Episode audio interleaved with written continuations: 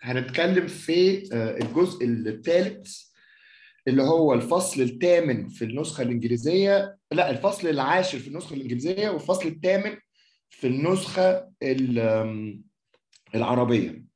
وطبعا الفصل ده فصل مهم جدا لأن هو فصل عن يوم العمل. طبعا هو فصل مكتوب بشكل مختلف المنهج الكتابة فيه مختلف عن الفصول الثانية بمعنى إنه فصل ليه طابع تاريخي بيحكي قصص بيحكي عن معارك بيحكي عن مواقع عمل بيحكي عن صناعات بيحكي عن تواريخ بيحكي عن أحداث وهكذا. فنقل من حتة مجردة لحتة تبدو تاريخية. بس هي تبدو تاريخية وهو طبعا بيحكي قصص تاريخية بس هو مش بيحكي قصص تاريخية عن الطبقه العامله الإنجليزية قوانين المصانع وتغيير يوم العمل الطبيعي وكل ده مش بيحكيه عشان ده هو مش بيأرخ للطبقه العامله الإنجليزية. هو بيستخدم الطبقه العامله الإنجليزية وبيستخدم اللي حصل مع الطبقه العامله الإنجليزية عشان يشرح حاجة نظرية. يشرح حاجة تخص الرأسمالية كلها. ليه أنا بقول إن دي نقطة مهمة؟ لأنه طب ماشي حتى يبقى الفصل يبدو حتى ممل. عمال يحكي عن صناعة المخابز الاطفال عماله الأطفال. ما دي في إنجلترا خلصت خلاص. يعني هو كان بيتكلم عن القرن 19 في حاجتين. اولا إنه في نظرية مهمة جدا جوه الكلام. وثانيا اللي هو لا اقليه لا يعني هو أهمية لا تقل إنه في بلادنا إحنا زي مصر عمالة الأطفال وظروف العمل في المخابز وفي المدابغ وإلى آخره ما اتغيرتش يعني ما هياش مختلفة تماما عن اللي بيوصفه.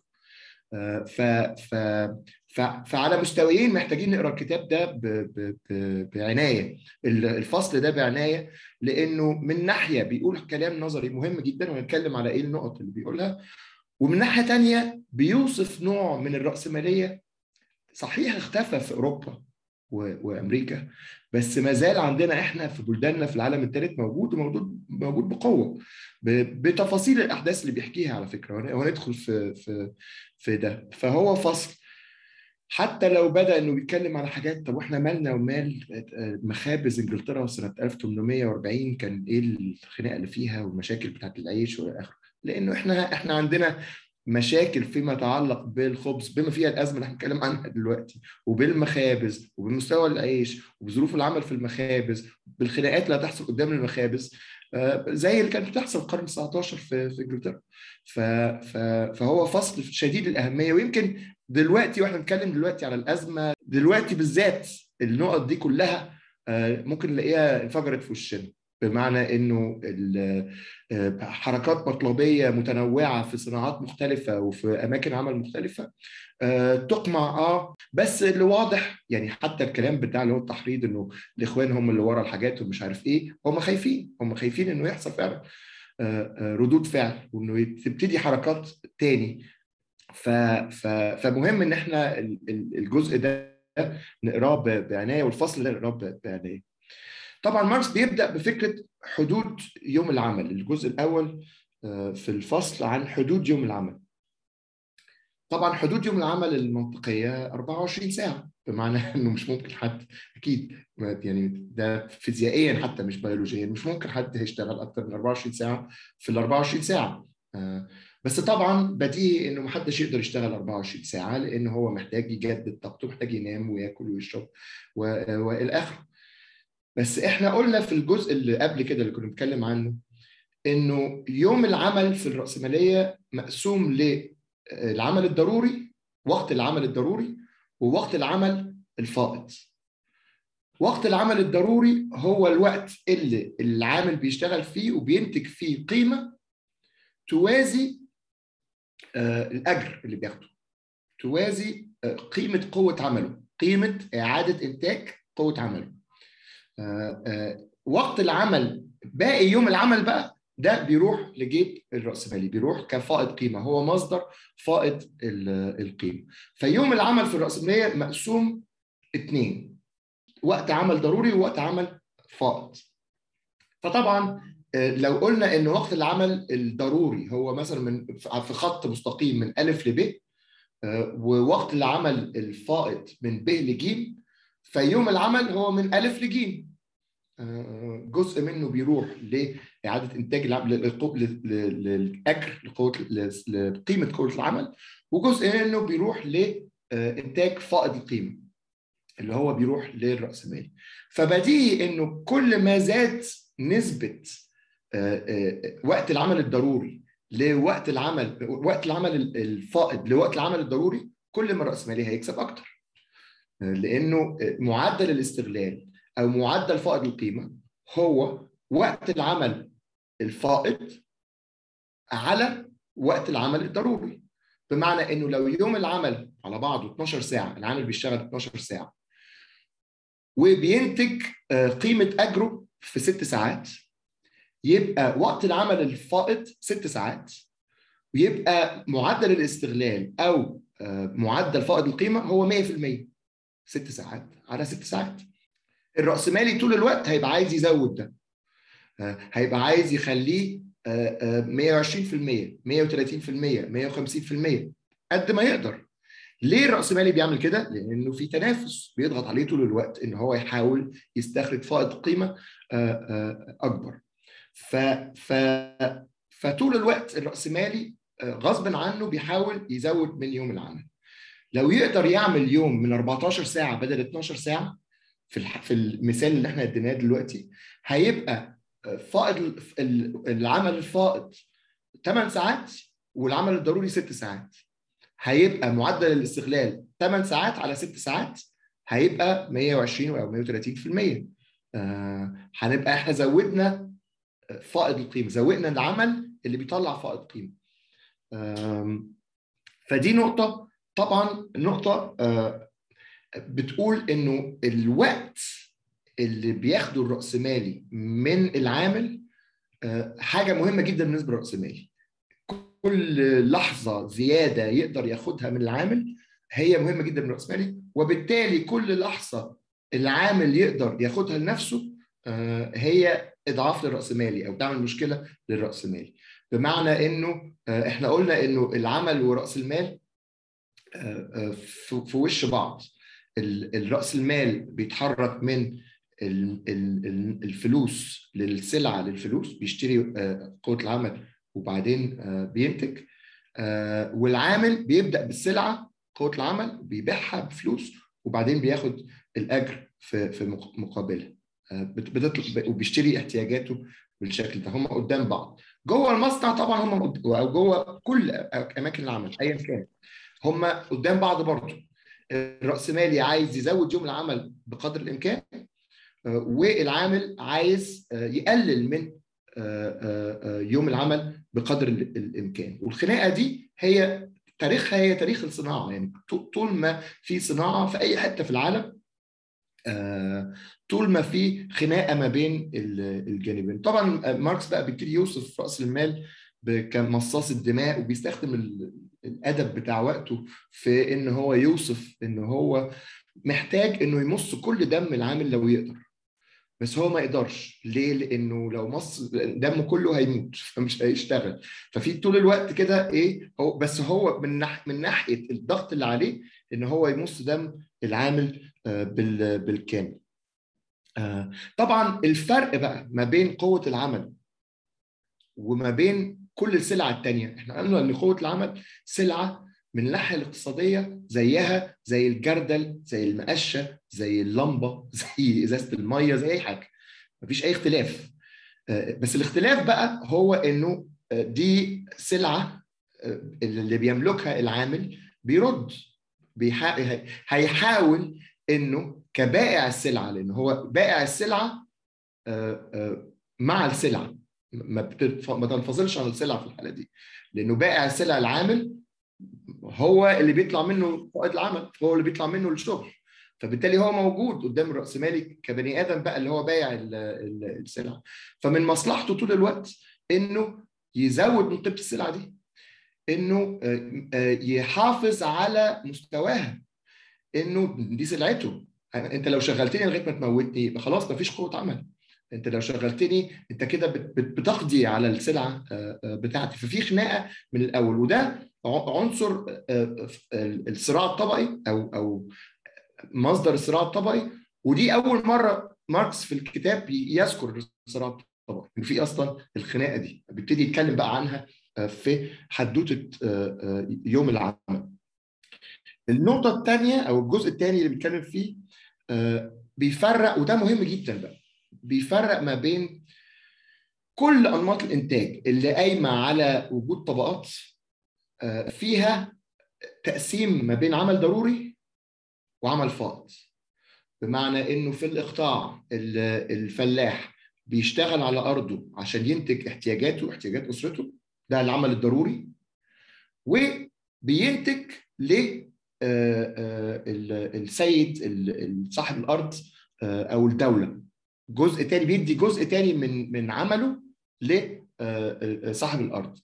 الجزء التاني ده ممكن ياخد شكل جزء من المحصول ممكن ياخد شكل سخرة عمل بالسخرة ممكن ياخد شكل فلوس ممكن ياخد أي أي شكل ماشي؟ السخره وتاريخ السخرة قايم على الفكرة دي إنه أوكي أنت أنت عندك حيازة أرض الحيازة الأرض بتاعتك دي أنت بتطلع منها الأكل اللي أنت محتاجه والاحتياجات بتاعتك وأسرتك بس في مقابل إن أنا بديك حيازة الأرض دي وبمعنى من المعاني بديك حماية أنت هتيجي تشتغل عندي جزء من السنة أو جزء من اليوم أو شهور معينة من السنة وطبعا حتى في الحالة دي في خناقات في خناقات ما بين الفلاح وما بين الإقطاعي حوالين أنت عايز مني قد إيه؟ كام يوم؟ هتاخد مني كام يوم؟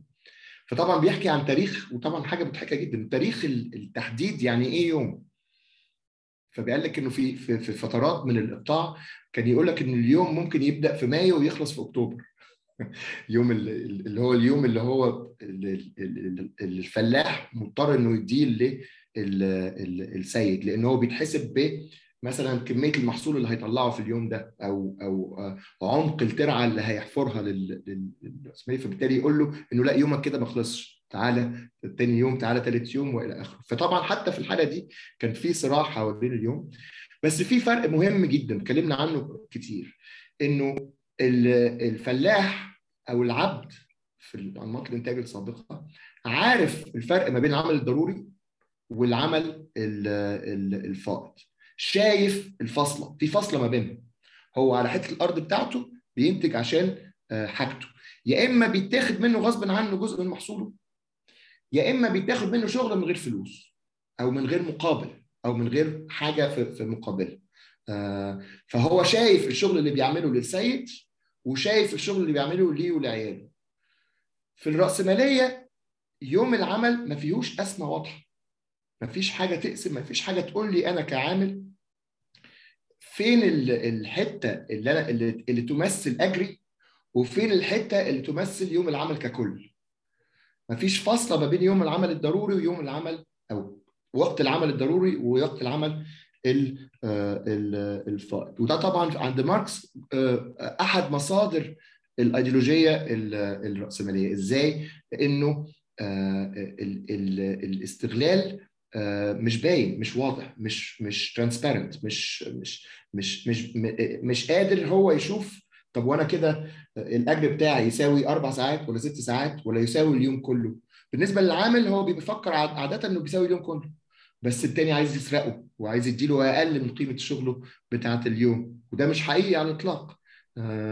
بس ما بيبقاش باين في الرأسمالية قد ما هو في ال ال طبعا في في الأنماط الإنتاج السابقة كان الحدود بتاعة الاستغلال واضحة بمعنى إنه حدود الاستغلال كانت بيتكلم فيها ماركس بطن الاقطاعي يعني يعني هو هياكل وهيلعب وهي كده وخلاص. يعني هو مش مفيش مش محتاج يراقب مش محتاج ي... ي... ي... مفيش ال... مفيش الضغط التنافسي ده اللي عليه اللي يضطروا إنه يراقب ف... ف... فده كان بيحط حد ليوم العمل باستثناء صناعات معينة باستثناء.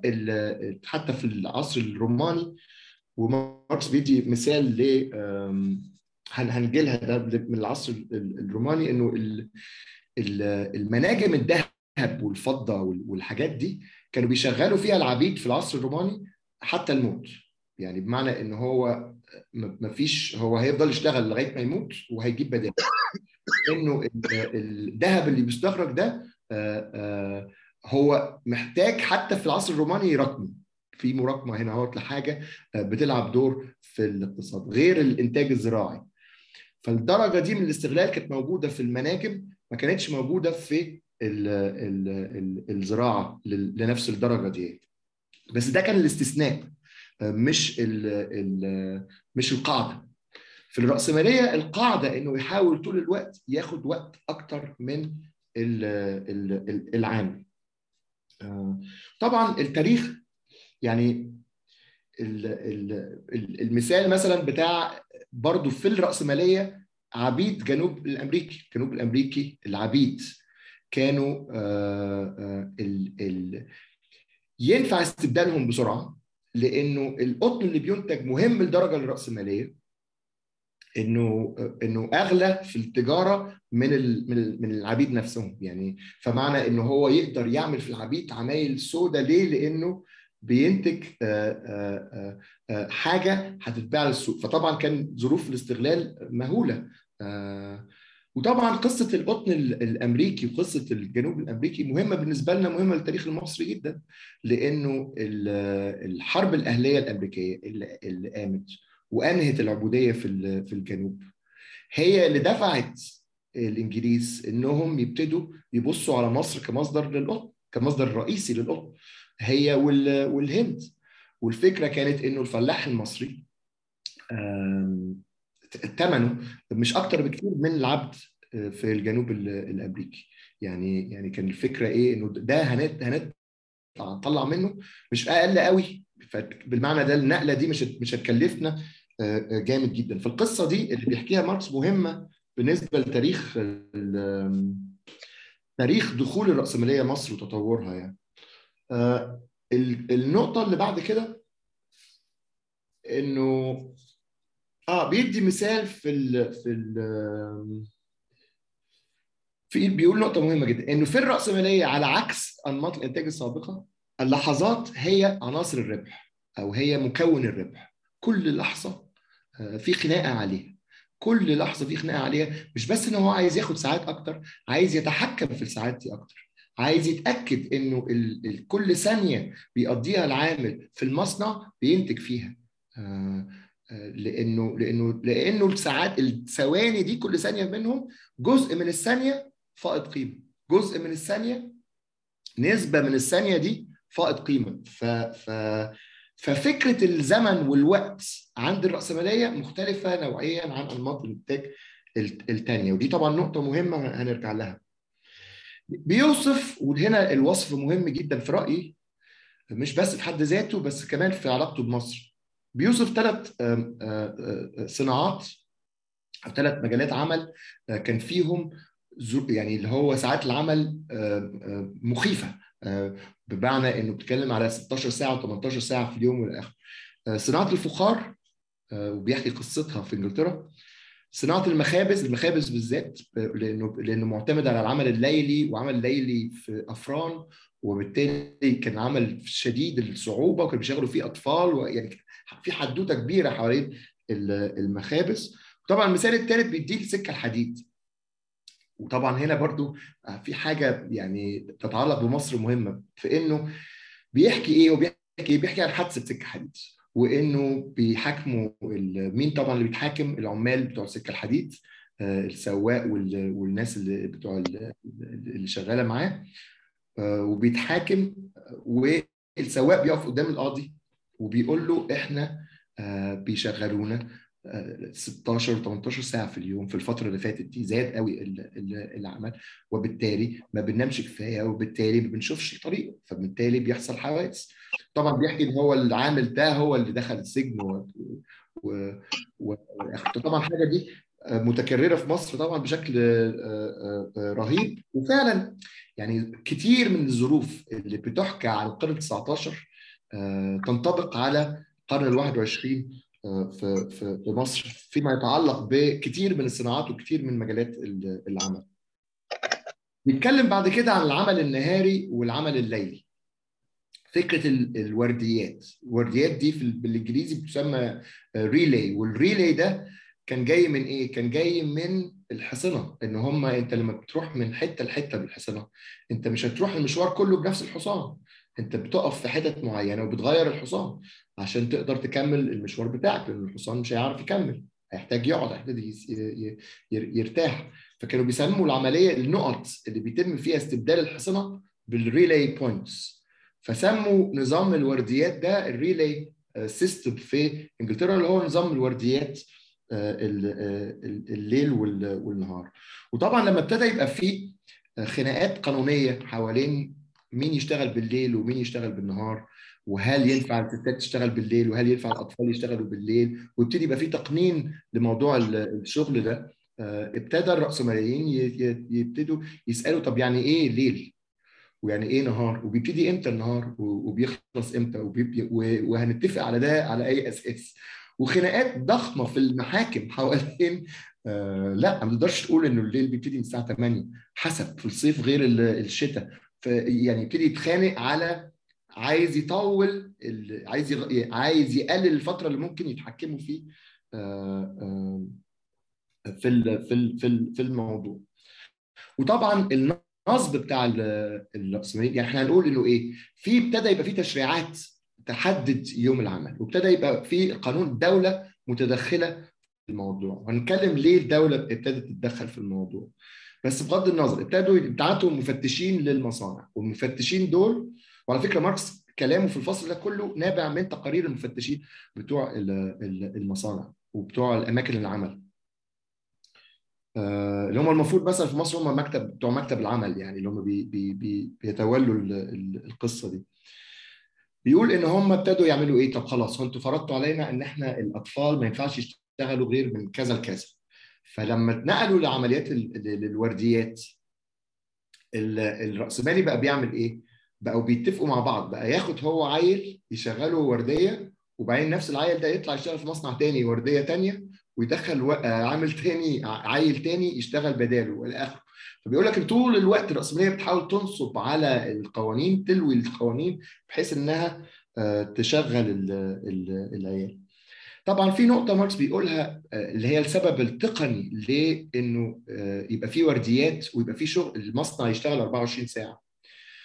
وهو إنه إحنا قلنا إنه في رأس مال ثابت اللي هو المكن والمصنع وإلى آخره وفي رأس مال متغير أو أو اللي هو رأس مال متغير اللي هو العمل المأجور قوة العمل نفسها. مشكله رأس المال الثابت إن أنا بشتري مكنة المكنة دي هتعيش 10 سنين. كل دقيقة المكنة دي واقفة فيها خسارة ليا. أنا محتاج أستنفد كل اللي ممكن تديه المكنة بسرعة. اولا عشان ما أخسرش ما يبقاش في وقت المكنة دي واقفة. وثانيا أنا هحتاج بسبب التنافس أغير المكنة دي عاجلا أو اجلا. فأنا محتاج أطلع منها أقصى حاجة. فبقى في ضرورة وطبعا ابتدى يبقى في صناعات ما ينفعش إنك أنت تقفل فيه زي الأفران الحديد والى اخره لازم تشتغل على طول. فبقى في نظام ال ال ال الورديات. فطبعا كان في معركة من الدولة إنها تحاول تقنن عملية الورديات تحاول تظبطها. وليه هنوصل لليه الدولة ليها مصلحة في في الموضوع ده. بيحكي كمان حدوتة يوم العمل وتطوره من القرن ال 14 للقرن ال 18 آآ آآ ودي حدوتة مهمة لأنه لازم نسأل نفسنا طب القصة دي حصلت إزاي في مصر؟ يعني من بداية دخول الرأسمالية مصر لغاية النهارده. قصة المعركة حوالين يوم العمل. طيب تختلف قد إيه المعركة دي والظروف دي عن الرأسمالية المتقدمة عن موجات الرأسمالية السابقة؟ لأنه ده أحد محددات تطور مش بس تطور الرأسمالية والإنتاجية والآخر كمان تطور الصراع الطبقي وفهمه وفهم طبيعته وفهم حدوده وإلى آخره. فالقصة دي تبدو تاريخية وبتاع بس لا هي في غاية ال ال ال الأهمية. البحث كان طول الوقت فيه العمال عايزين يوصلوا ليوم عمل طبيعي. نتفق على يعني إيه يوم عمل طبيعي؟ إن هو محتاج ينام وياكل ويشرب ويرتاح آه والتاني عايز يشغله طول الوقت. آه مش عايز يوقف الموضوع. وطبعا كل ما بقى في تشريع بيقلل من ساعات العمل كل ما بقى مهم للراسمالي إنه يستغل كل لحظة العامل بيشتغلها. هو أنت هتقلل ساعات العمل من 14 ساعة ل 12 ساعة طب أنا هطلع دين أمه بقى في ال 12 ساعة دول. أنا أنا أنا مش هسيب له لحظة يتنفس. ففي وصف هحاول أقراه لكم دلوقتي بيوصفه. طبعا الوصف ده مهم تاريخيا لأنه لأنه في تمثيل ليه في السينما في تشارلي تشابلن. إنه يصرف الوقت اللازم لتثبيت الهواء مش عارف إيه إنه يصرف في التساوم على الوقت المخصص لوجبه وجبة الطعام ويدمجه حيثما أمكن بعمليه الإنتاج نفسها وحيث يلقم العامل طعامه كما لو كان وسيلة إنتاج صماء. أي كما يقذف الفحم إلى المرجل وكما يعطى الزيت والشحم للآلة. ده طبعا تشارلي شابلن تشارلي شابلن الفيلم بتاعه Modern Times في مشهد بالظبط عن ده. والمشهد يعني تاريخيا متاخد من رأس المال يعني هو قرأ رأس المال وقرا الحتة دي وهو عبر عنها وعب وفي قطع وفي مشاهد تانية من من الفيلم. هنشوف أصداء للفكرة دي وللأفكار اللي حوالين دي ولوقت العمل وللخناقة حوالين وقت العمل وللتحكم الرأسمالي وليه لما لما بيروح الحمام يدخن سيجارة فالراجل بيطلع له في شاشة وبيقول له أنا شايفك كنت بتعمل إيه؟ فبيضطر يجري يرجع للبتاع. إنه في خناقة على كل لحظة بما فيها خناقة كبيرة على الوجبة وفترة الوجبة وفتره استراحة الوجبة وإزاي نقللها وإزاي ندي لهم أكل يتاكل أسرع وإزاي إن هو يعني إيه؟ طول الوقت في ضغط على الموضوع ده اللي هو بيتريق عليه تشارلي تشابلن في فيلم Modern Times في فيلم أوقات حديثة. وطبعا هنرجع للنقطة دي. في حاجات تتعلق بفهم الزمن والمكان والوقت والمساحة اللي هي مرتبطة بالحداثة جاية من ده. يعني هي نتيجة التحول اللي بيوصفه ماركس ده.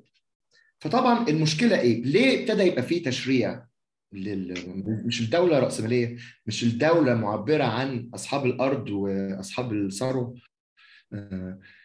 ليه مصلحتهم تبقى في إنهم يقننوا ويحطوا قوانين ويبعتوا مفتشين ويعملوا غرابات على الرأسماليين اللي بيشغلوا العمال أكتر من قانون واللي بيشغلوا الأطفال وآخره.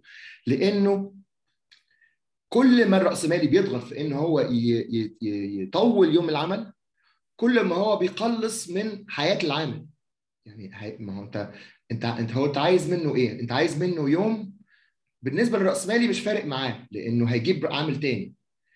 بالنسبة للدولة بالنسبة لرأس المال ككل لا انت بتضعف من إمكانيات سوق العمل ده إمكانيات العمال بدل ما انت كرأس مال ككل تبقى بتاخد من العامل ده 40 سنة شغل انت انت بتاخد منه 20 سنة شغل ليه؟ لأنك بتموته بيموت منك أو بيمرض ما يقدرش يشتغل أو أو ما بيقدرش يشتغل يعني بيخرج من سوق العمل. أنت كده بت بت فبتخسر رأس المال ككل. يجي العامل يجي بقى الرأس مالي الجديد يدور على عمال أصحاء يعرفوا يشتغلوا في مصنع ما يلاقيش. طبعا كان في مشكلة تانية إنه ال ال ابتدى ال ماركس بيوصف الثورة الصناعية وبيوصف إزاي الاستغلال كان رهيب وبيوصف إزاي صحة الناس ابتدت تبوظ. بما فيها تكوينهم. يعني ابتدى يبقى المجندين مثلا. يعني دي كانت قضية كبيرة جدا لأنه المجند بيروح للجيش زي قلته. مش قادر يصلب طوله مش قادر يشيل السلاح. مش واكل كفاية مش نايم كفاية. مستنفذ تماما. فابتدى الجيش يضغط على الدولة يقول لهم لا أنتوا لازم تعملوا تشريعات ما تحافظ على صحة الناس عشان نعرف نحارب. عشان نعرف ان يبقى عندنا عساكر ما تقعش من طولها. فده بقى ضغط على الدولة إنها تعمل تشريع يعني في ناحيتين للموضوع. ناحية تتعلق بإنه ال إعادة إنتاج قوة العمل بيتم إضعافها باستنفاذ العمال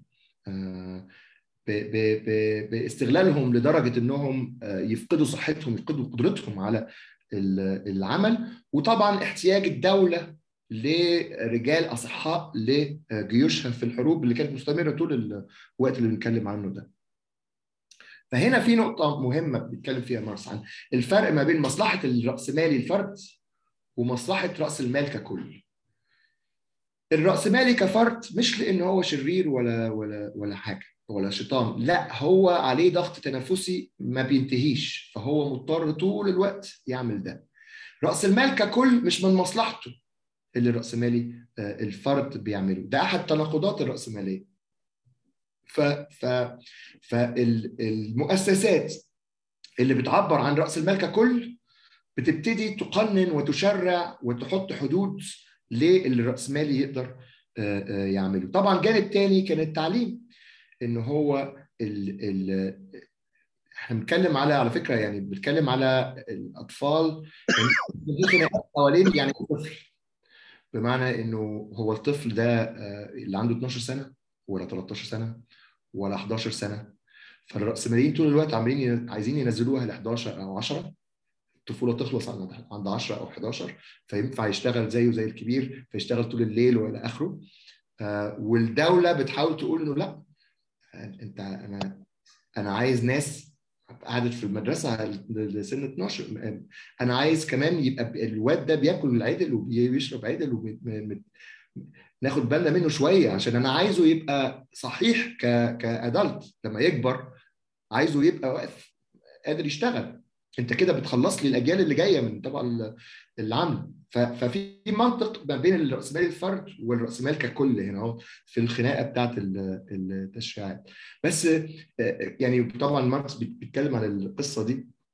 يمكن ألاقيها لكم دي بيقول إيه؟ إنه إنه ال ال بقى كل الحاجات البديهية.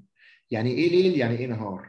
يعني إيه طفل؟ يعني إيه كبير؟ يعني إيه؟ كل الحاجات دي بقت قضايا فلسفية بيتم نقاشها والرجوع للإنجيل والرجوع للفلسفة اليونانية ويعني إيه بني آدم ويعني إيه طفل ويعني إيه كذا ويعني إيه ليل ويعني إيه نهار وبتاع عشان يحاولوا ياخدوا أكتر. طبعا لما ابتدوا يرضخوا لرأس المال ككل ما سكتوش فضلوا برضه إن ده ده صراع ما بيخلصش. ابتدوا يعملوا إيه بقى؟ لما قللوا ساعات العمل من من 14 ساعة ل 12 ساعة قرروا يقللوا الأجور. طيب بقى أنتوا مش هتشتغلوا ال 14 ساعة؟ خلاص أنا اديكم أجور أقل. يقول لك إنه مع التشريعات الجديدة قلت الأجور بنسبة 25% الراسماليين كان ده رد ردهم رد فعلهم لل في في الموضوع. فطبعا بالطريقة دي كانوا بيفرضوا على العمال إنهم يقبلوا يشتغلوا 14 ساعة. يعني يجيبوا عمال مؤيدين لمد يوم العمل. لأنه هيجوع كده. ما هو إيه؟ بيتحط في وضع شديد السوء يعني. وطبعا القصة اللي بيحكيها ماركس هي قصة تقليص يوم العمل بصراع ما بين العمال ورأس المال وما بين صراع ما بين الرأس مال ككل ورأس مال الفرد. من 18 ساعة ل 15 ساعة ل 14 ل 12 ل 10 لوقت ماركس اللي هي الحركة العماليه بتحاول تخلق يوم عمل من 8 8 ساعات. الشعارات بتاعت 8 ساعات نوم 8 ساعات عمل 8 ساعات راحة ابتدت تبقى مهيمنة في الحركة العمالية. طبعا هو حتى بيعمل كوت لنفسه لأن هو اللي كان كاتب التقرير بتاع الأممية الأولى حوالين المطلب ده. ف... ف... فجايب الاقتباس بتاعه هو اللي هو لأن هو كان كاتب التقرير ده. كان في كمان خناقة على إيه؟ على طيب الع... إحنا قلنا ماشي شو العمل بيبدأ ساعة العمل 10 ساعات وبيبدأ الساعة 8 ونص الصبح.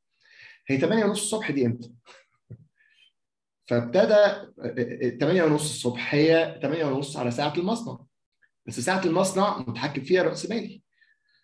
ف ف 8 ونص في الساعة بتاعت المصنع تبقى 8 وثلث تبقى 8 ونص الا 5 8 ونص الا 3 دقائق وبرضه عند انتهاء العمل نفس الحاجة. فابتدى يبقى بيسرق خمس دقائق الصبح وبيخلق بيسرق خمس دقائق آخر النهار. لما يبقى عندك مصنع من 1000 عامل كل يوم ده بيفرق جامد جدا على مستوى القيمة على مستوى السنة على المستوى اللي بيتسرق منه العامل على الفترات الطويلة. فابتدى المشرعين يقولوا لأ لازم يبقى في ساعات في كل حتة ولازم الساعات دي تبقى مظبوطة على ساعة محطة القطر اللي متحكمة فيها الدولة و... و... وفي غرامات على إنك الساعة بتاعتك ما تبقاش مظبوطة. ف... فطبعا هنا هنرجع للنقطة دي. يعني إيه وقت؟ يعني إيه دقيقة؟ يعني إيه خمس دقائق يعني إيه ساعة؟ آه المفاهيم دي اللي هي جزء أساسي من الحداثة دي الطريقة اللي اتفرضت بيها دي الطريقة اللي اتولدت اللي اتولدت بيها في الخناقات دي. طبعا كان في خناقة تانية برضو مهمة ما بين ملاك الأرض والرأسمالية الصناعية في الوقت ده. منتصف القرن ال 19 ده اربعينات القرن ال 19 حوالين حاجة اسمها قوانين القمح the corn laws corn وقتها كان اسم ال corn ده يعني ذرة بالعربي بس هم كان قصدهم القمح وكان بيسمى القمح يعني قوانين القمح دي كانت إيه؟ الرأسمالي الصناعي عايز حرية عايز حرية التجارة مش عايز جمرك على القمح ليه مش عايز جمرك على القمح المستورد؟ عشان عايز يخفض أسعار العيش. ليه عايز يخفض أسعار العيش؟ لأنه تخفيض أسعار العيش بيخفض الأجر اللي محتاجه العامل لأنه بيخفض تكاليفه تكليف إعادة إنتاجه. فبقى الراسمالي من مصلحته إنه يبقى فيه عيش رخيص في السوق. طبعا مالك الأرض اللي هو بينتج قمح عايز حماية من التنافس العالمي وعايز الناس تاخد القمح من عنده. مش من أحسن سوق مش مش بمنطق التجارة الحرة إنه ندور على أحسن سعر في السوق العالمي لا قال لك لا دي صناعة دي يعني دي الزراعة ودي ده الوطن ولازم إحنا ننتج القمح بتاعنا ومش عارف إيه. فابتدوا يبقوا في الخناقة دي. فابتدى يبقى قطاع من ملاك الأرض بيحاول يجذب قطاعات من العمال ضد رأس المال الصناعي عشان الموضوع ده. عشان في في التصويتات حوالين عشان يأيدوا موضوع القوانين القمح دي وابتدى الرأسمالي يحرض جزء من العمال عشان يتحرر حرية التجارة. الراسمالي بيقول للعامل إحنا هنخلي أسعار العيش أقل إحنا دي مصلحة مشتركة اقف معايا. الإقطاعي أو صاحب الأرض بيقول العامل ده حرامي ده بيسرقك كل يوم. انت بتتكلم في إيه؟ انت مش شايف حاصل لك إيه في المصنع؟ انت مش شايف عيالك بيجرى فيهم إيه؟ انت مش شايف مراتك بيحصل فيها إيه؟ فابتدى يبقى في تحريض غريب جدا. وتحريض عمالي يبدو على السطح مع العمال بس هو عمليا حاجة قصة ثانية خالص. فابتدى يبقى في الخناقة دي. والخناقة دي أثرت على الخناقة حوالين ساعات العمل. فبقى يبقى إيه؟ بقى يبقى أصحاب الأرض يقولوا لا ما ينفعش تشتغل تشغل الأطفال في بالليل في المصنع ولا الستات ما يشتغلوش في, في, في طول الليل والى آخره. ولا ما العمال ما ينفعش تشغلهم أكثر من 24 ساعة. أنت ما عندكش إنسانية أنت ما عندكش رحمة أنت ما عندكش مش عارف إيه. فين الدين؟ فين المسيحية؟ فين كذا؟ فين ده. والراسمالي يقول ده حرامي قديم ده ده ده ده عايز يبيع لك العيش بأغلى من ثمنه إلى آخره. فدخلت القصة دي. وهنا في مثال ل فكرة العلاقة ما بين الصراع الطبقي أو تعقيد الصراع الطبقي. بمعنى إنه الصراع الطبقي مش سيمبلي كده ما بين العمال ورأس المال لا كده كمان ما بين قطاعات مختلفة من رأس المال آه وفي الخناقات ما بين قطاعات مختلفة من رأس المال. ده بيأثر على الصراع ما بين العمال والرأسمالية. بيدي مثال تاني لتأثير الصراع الطبقي والسياسي على على القضية دي على قضية ساعات العمل. إنه لما العمال باريس ده بقى 1848 1848 حصل فيها ثورة.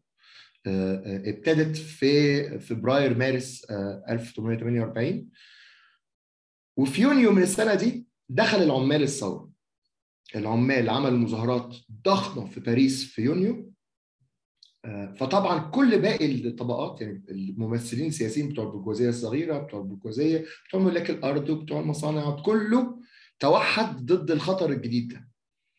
وكله توحد حوالين الجيش وقال لك لا كده مش عايزين إذا ثورة كده يبقى مش عايزينها. يعني اللي ابتدوا الثورة هم كانوا البرجوازية والبرجوازيه الصغيره وأحزاب ومش عارف إيه وعايزين تشريعات وعايزين برلمان وعايزين انتخابات وعايزين ديمقراطية ومش عارف إيه. أول ما العمال دخلوا في في الحدوتة. آه التهديد بقى بقى زق القطاعات دي كلها ورا الجيش ورا جنرالات الجيش. وطبعا جنرالات الجيش قمعوا آه العمال باريس في, في يونيو بمذابح ضخمة يقدر إنه 10000 عامل اتقتل في أيام في الوقت ده. كانت النتيجة إيه بقى؟ كانت النتيجة إنه البرجوازية قويت في إنجلترا. قال لك بص ده ده ده تحريض ودول عايزين يغيروا مش عارف إيه ودول هينهوا الملكية ودول هيعملوا مش كذا ودول لو عندنا هيبقى في فوضى والعمال مش عارف إيه وطول ما أنتم عمالين تدلعوهم كده وتقللوا ساعات العمل ل 10 ساعات مش هتقدروا تتحكموا فيهم. فابتدى يبقى في تأييد أكبر لزيادة ساعات العمل. يعني صعبوا الموضوع على العمال والمشرعين في إنهم يقللوا ساعات العمل. الجزء اللي بعد كده بيتكلم عن التأثير على البلدان الأخرى. ودي برضو نقطة مهمة نقطة مهمة لينا. إن كل بلد فيها تاريخ مختلف من الصناعة فيها تكوين مختلف لمجالات العمل والصناعة والعلاقه بالصناعة والخدمات وإلى آخره. وفيها تاريخ مختلف للصراع الطبقي وللصراع حوالين يوم العمل والصراع حوالين كل القضايا دي. فمهم إن إحنا نشوف الاختلافات دي. فبيتكلم شوية عن أمريكا وبيقول نقطة مهمة جدا في أمريكا إنه أمريكا كان فيها الاستثناء بتاع العبودية إنه جزء من اللي بيشتغلوا كانوا عبيد. وقال حاجة شهيرة في رأس المال في الحتة دي إنه في استحالة لتحرر عمال البيض مع استمرار عبودية العمال السود. إنه مش ممكن العمال البيض هيعرفوا ياخدوا حقوق حقيقية طول ما العمال السود عبيد. وعشان كده انطلاق الحركة العمالية البريطانيه الأمريكية حصل مع نهاية العبودية حصل مع بعد 1865 وابتدى يبقى في نضال ضخم عشان 8 ساعات عمل بقى. ده بقى كأنه تحضير للقرن العشرين يعني اللي هو اللي هو اتفرض اللي هو فضل لغاية دلوقتي موجود. يعني المكسب ده بتاع 8 ساعات عمل ده نتيجة لنضالات وخناقات القرن ال 19 فبيحكي عن المعركة دي وزي ما بقول لكم بيتكلم عن المؤتمر الأممية الأولى في المؤتمر في جنيف والبيان بتاع المؤتمر اللي كان فيه المطلب ده بتاع 8 ساعات اللي هو كان كاتبه يعني. آه وبينهي الفصل والجزء دهوت بهجوم على فكرة حقوق الإنسان والمساواة وإلى آخره. آه إنه اللي بيقول لك إنه العامل بيرجع للنقطة اللي قالها قبل كده في فصول قبل كده إنه العامل يبدو إن هو متساوي مع الراسمالي في عقد ما بينه وما بينه. في كذا في كذا في كذا في كذا والليبرالية البرجوازية طول الوقت خوتانة بالفكرة دي. إن إحنا كلنا متساويين والقانون والانتخابات وهنعمل ومش عارف إيه إيه إيه. وإن هو حكى لنا قصة ثانية خالص. يعني بره ال ال ال ال ال الأوهام دي. في شوية نقط بقى عامة في الفصل ده أنا بالنسبة لي تبدو مهمة جدا يعني. اولا زي ما قلنا تغيير مفاهيم الوقت والزمن. أهمية الوقت في المدرسة في الجامعة في المواصلات في الشغل في البتاع جاية من التحول ده. يعني يعني استخدام الدقيقة مثلا والثانية دول كانوا نتاج للرأسمالية. دي حاجة ما كانتش موجودة قبل كده ما كانش بيتقسم الساعة ما كانتش بتتقسم كده. الساعة ابتدت تتقسم للدرجة دي من الدقة مع التحول ده. فده غير مفهوم الوقت وال وال والزمن. وطبعا كمان دخول الصناعة والمصانع غير مفهوم المكان. لأن هو البني آدم لازم يتنقل من مكان لمكان تاني. المكان التاني ده في سيطرة عليه. في سيطرة عليه مكانيا وزمنيا. أنا مسيطر على وقت العامل ومسيطر على جسده. مسيطر على حركته. ف ف فتغيير مفهوم اللي بيسموه ال space time يعني تغيير فهمنا للمكان والزمان مرتبط بالحكاية دي.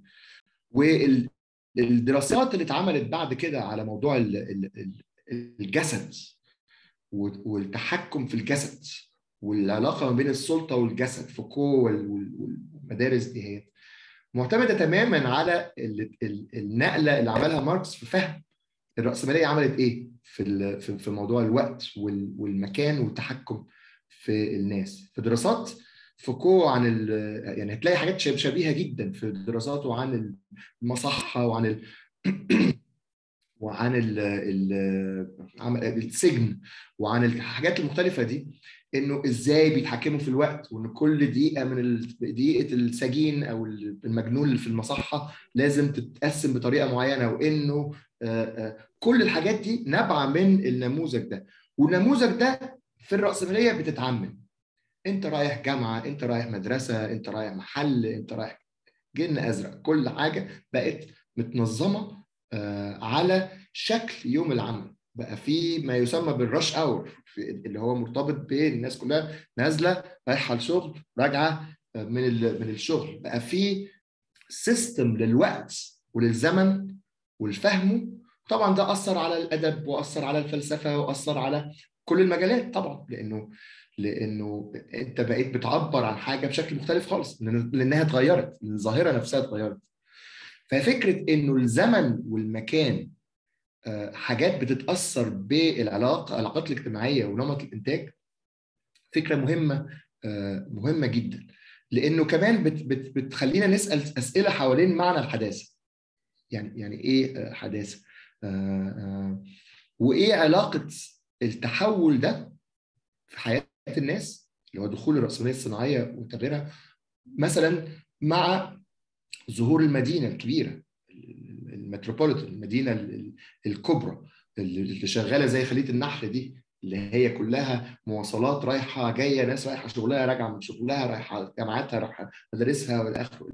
الاخطبوط الضخم ده لأنه ده كمان نتاج للصناعه لو إحنا كنا معتمدين بس على الزراعة ما كانش هيبقى فيه مدن. كنا هنبقى لسه في ال في ال في, ال في الريف. ما كانش هيبقى فيه النقلة الضخمة دي. إيه اللي إيه اللي حرك قطاعات واسعة من الريف للهجرة للمدينة؟ إنه كان في شغل في المدينة. إيه الشغل اللي كان في المدينة؟ كان في المصانع وفي المؤسسات الرأسمالية اللي, طرحه نفسها. فدي حاجة. الحاجة الثانية الفكرة اللي أنا قلتها في الأول إنه صحيح ماركس بيحكي عن عالم ما بقاش موجود في إنجلترا اللي هو بيحكي على أساسه. بس هو موجود في قطاع في حتت مختلفة من العالم. يعني لازم نتذكر مثلا إنه أكتر ثلاث بلدان فيها عمالة أطفال. وأطفال هنا أقصد من ستة وطالع. هم مصر والهند والبرازيل. فإنه ما ينفعش نقول آه لا ده كلام قديم. ما هوش قديم. لأنه إحنا الخناقات دي إنه الأطفال ما تشتغلش إنه الأطفال يبقى في قوانين ما بتحميهم إنه الأطفال لازم يروحوا المدرسة إنه الأطفال يبقى ليهم وجبات ولا آخره ترحمهم إنهم يضطروا يروحوا يشتغلوا من وهم ست سنين. الخناقة دي لسه خناقة موجودة في مصر لم تحسن يعني موجودة بشكل يومي. عمل المرأة التحرش بالمرأة في العمل العمل المرأة بالليل كل القضايا دي ما تجاوزناهاش هي لسه قضايا معانا. طبعا بتاخد شكل مختلف لأن إحنا في وقت مختلف لأنه الحاجات ما بتتطورش بشكل إيه أحادي كده زي القطر يعني الحاجات داخلة في بعضها. بس كتير من القضايا اللي بيحكيها وبيوصفها موجودة معانا يعني. طبعا في فصل صغير كده بعد الفصل ده اللي هو آخر الجزء الثالث في الكتاب. ده فصل بينقلنا للجزء اللي بعديه. يعني معنى إن هو بيقول إيه؟ بيقول حاجة مهمة جدا. إنه طيب إحنا كده أنت كده عمال تخنق الرأسمالي وتقلل ساعات العمل. الحل بالنسبة للرأسمالي إيه؟ طيب هزود العمال. يعني طيب أنا مش قادر آخد من الراجل ده أكتر من ست ساعات. طيب أنا هشغل أكتر من ست ساعات فائض فائض عمل فائض وقت عمل. طيب أنا هشغل بقى 1000 عامل. هشغل 1500 عامل بس هنا يبتدي يبقى فيه صد طبيعي. السكان هجيب منين؟ آه عمال. ده أنا كده يبقى كده أنا عمال طول الوقت بحاول آه طب هنتصرف إزاي؟ الحدود البيولوجية والسكانية للمطلب بتاع آه الرأسمالية دي. عايز عمال أكتر عايز وقت عمال أكتر. آه الشره ده لمص دماء العمال. هيقف هحققه إزاي الراسمالي هنا لازم أدور على طريقة تانية لزيادة الفائض. سكة تانية لزيادة الفائض بدل موضوع الساعات ده. لأنه بالساعات في حدود بيولوجية وسكانية مش هقدر أتجاوزها. أنا محتاج أعرف أزود فائض القيمة اللي بينتج في المصنع بتاعي من غير ما أزود ساعات العمل. ده على العكس ده أنا ممكن أقلل كمان ساعات العمل. اللي هو قصة فائض القيمة النسبي اللي هو قصة إعادة تنظيم الإنتاج وإعادة تقسيم العمل والميكنة والتكنولوجيا الحل كان حل تكنولوجي الحل بالنسبة للرأسمالية كان الانتقال إن هو يخلي إنتاجية العامل تزيد بحيث إنه وقت العمل الفائض على وقت العمل الضروري تزيد من غير زيادة ساعات العمل. دي بقى الفكرة وده اللي هو بيتناوله في الجزء الرابع اللي إحنا هنبتدي نقرأ نقرأ نقرأ فيه. والفكرة إيه إنه إنه الجزء اللي إحنا هندخل فيه ده في ثلاث في أربع فصول مهمة. في فصل عن التنظيم إنه إزاي تنظيم العمل اتغير لما بننتقل من الزراعة القديمة وننتقل من الحرف وطريقة الحرف كانوا بيشتغلوا بيها للرأسمالي الرأسمالي غير من تنظيم ده بقى. في حد بينظم الناس دي اللي اللي جاية؟ تشتغل في المكان ده المكان العمل الجديد ده الرأسمالي. الحاجة الثانية تقسيم العمل. إنه بدل ما كل حرفي بيعمل كل حاجة هو قسم وبسط المهام ابتدى يبسط المهام. آآ آآ فده بقى بينشر بس وده بقى بشاكوش بس وده بقى كذا عشان يسرع عملية الإنتاج ويزودها. والعنصر الأخير بقى اللي هو أهم عنصر وأهم فصل في الكتاب الميكنة والصناعة الكبيرة. إزاي إنه إنه إنه لقى طريقه إن هو يطور العلاقة ما بين أدوات الإنتاج يعني ياخد المنشار وياخد الشاكوش وياخد الحاجات الحرفية دي ويحطهم على بعض لآلة والآلة دي يبقى ليها مصدر طاقة مستقل فيتغير فيحصل النقلة دي فيقدر يزود فائض القيمة من غير زيادة ساعات العمل. فاحنا كده نبقى اتكلمنا عن إزاي في فترة من الرأسمالية وهي هي فترة ما بتخلصش هي بتبدأ. يعني الرأسمالية في أول الثورة الصناعية بتبدأ بفكرة زيادة ساعات العمل. وبعد كده بتوصل لحدود ده وبتدخل في زيادة إنتاجية العمل. فاحنا هنتكلم على إزاي الرأسمالية طورت من إنتاجية بس طبعا لازم نفتكر حاجة. إنه الحاجتين دول معانا لغاية دلوقتي. فائض القيمة النسبي وفائض القيمة المطلق. لسه في خناقة على ساعات العمل. حتى في أكتر البلدان الرأسمالية متطورة. لازم نفتكر حاجة. الخناقة على ساعات العمل هي الخناقة على الأجازة الأسبوعية. هي الخناقة على الأجازة السنوية. هي الخناقة على سن المعاش. هي الخناقة على كل الحاجات دي.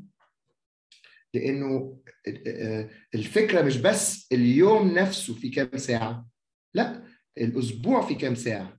مش بس الأسبوع في كام ساعة السنة فيها كام أسبوع أنا هشتغل. فأنا هاخد أجازة قد إيه؟ ف... طيب أنا هشتغل كام سنة؟ أنت هتشغلني كام سنة؟ هتشغلني 60 سنة ولا 65 سنة ولا 70 سنة؟ في سن المعاش هتقف من من ده إمتى؟ فكل الخناقة دي هي خناقة على لحظات الربح على لحظات العمل ما بين العامل والراسمالي النهارده في خناقة ضخمة حاليا يعني. في فرنسا على الأسبوع النقابات كانوا قدروا يكسبوا إنه أسبوع العمل فيه 35 ساعة بس بدل 40 والرأسمالية الفرنسية عاملة حملة شعواء ومتبنيه طبعا ماكرون إنه لازم نرجع ل 40 ساعة في ال في ال في الأسبوع. لأنه كده إحنا بنخسر في التنافس لأنه بص على الصين لأنه هنعمل إيه في كذا. بيستخدموا كل الاطروحات اللي ممكن يستخدموها. بس الفكرة هي نفس الفكرة والخناقة هي نفس الخناقة. من من من من من المخابز بتاعت القرن 19 اللي بيوصفها ماركس. لاحدث الصناعات النهارده وأحدث أماكن العمل النهارده. بمعنى إنه دخول التكنولوجيا وزيادة الإنتاجية ما أنهوش شره الرأسمالية لساعات العمل. مش مش مش خد ده بدل ده. هو طول الوقت عايز يستخدم الاثنين عايز يزود الإنتاجية وعايز على قد ما يقدر وبدون ما ده يأثر على مستوى العمال يعني بمعنى ان هو مش مش مش هيعييهم ولا ولا لأنه دي كلها تكاليف بعد كده على رأس مال. هيحاول برضه يزود ساعات العمل.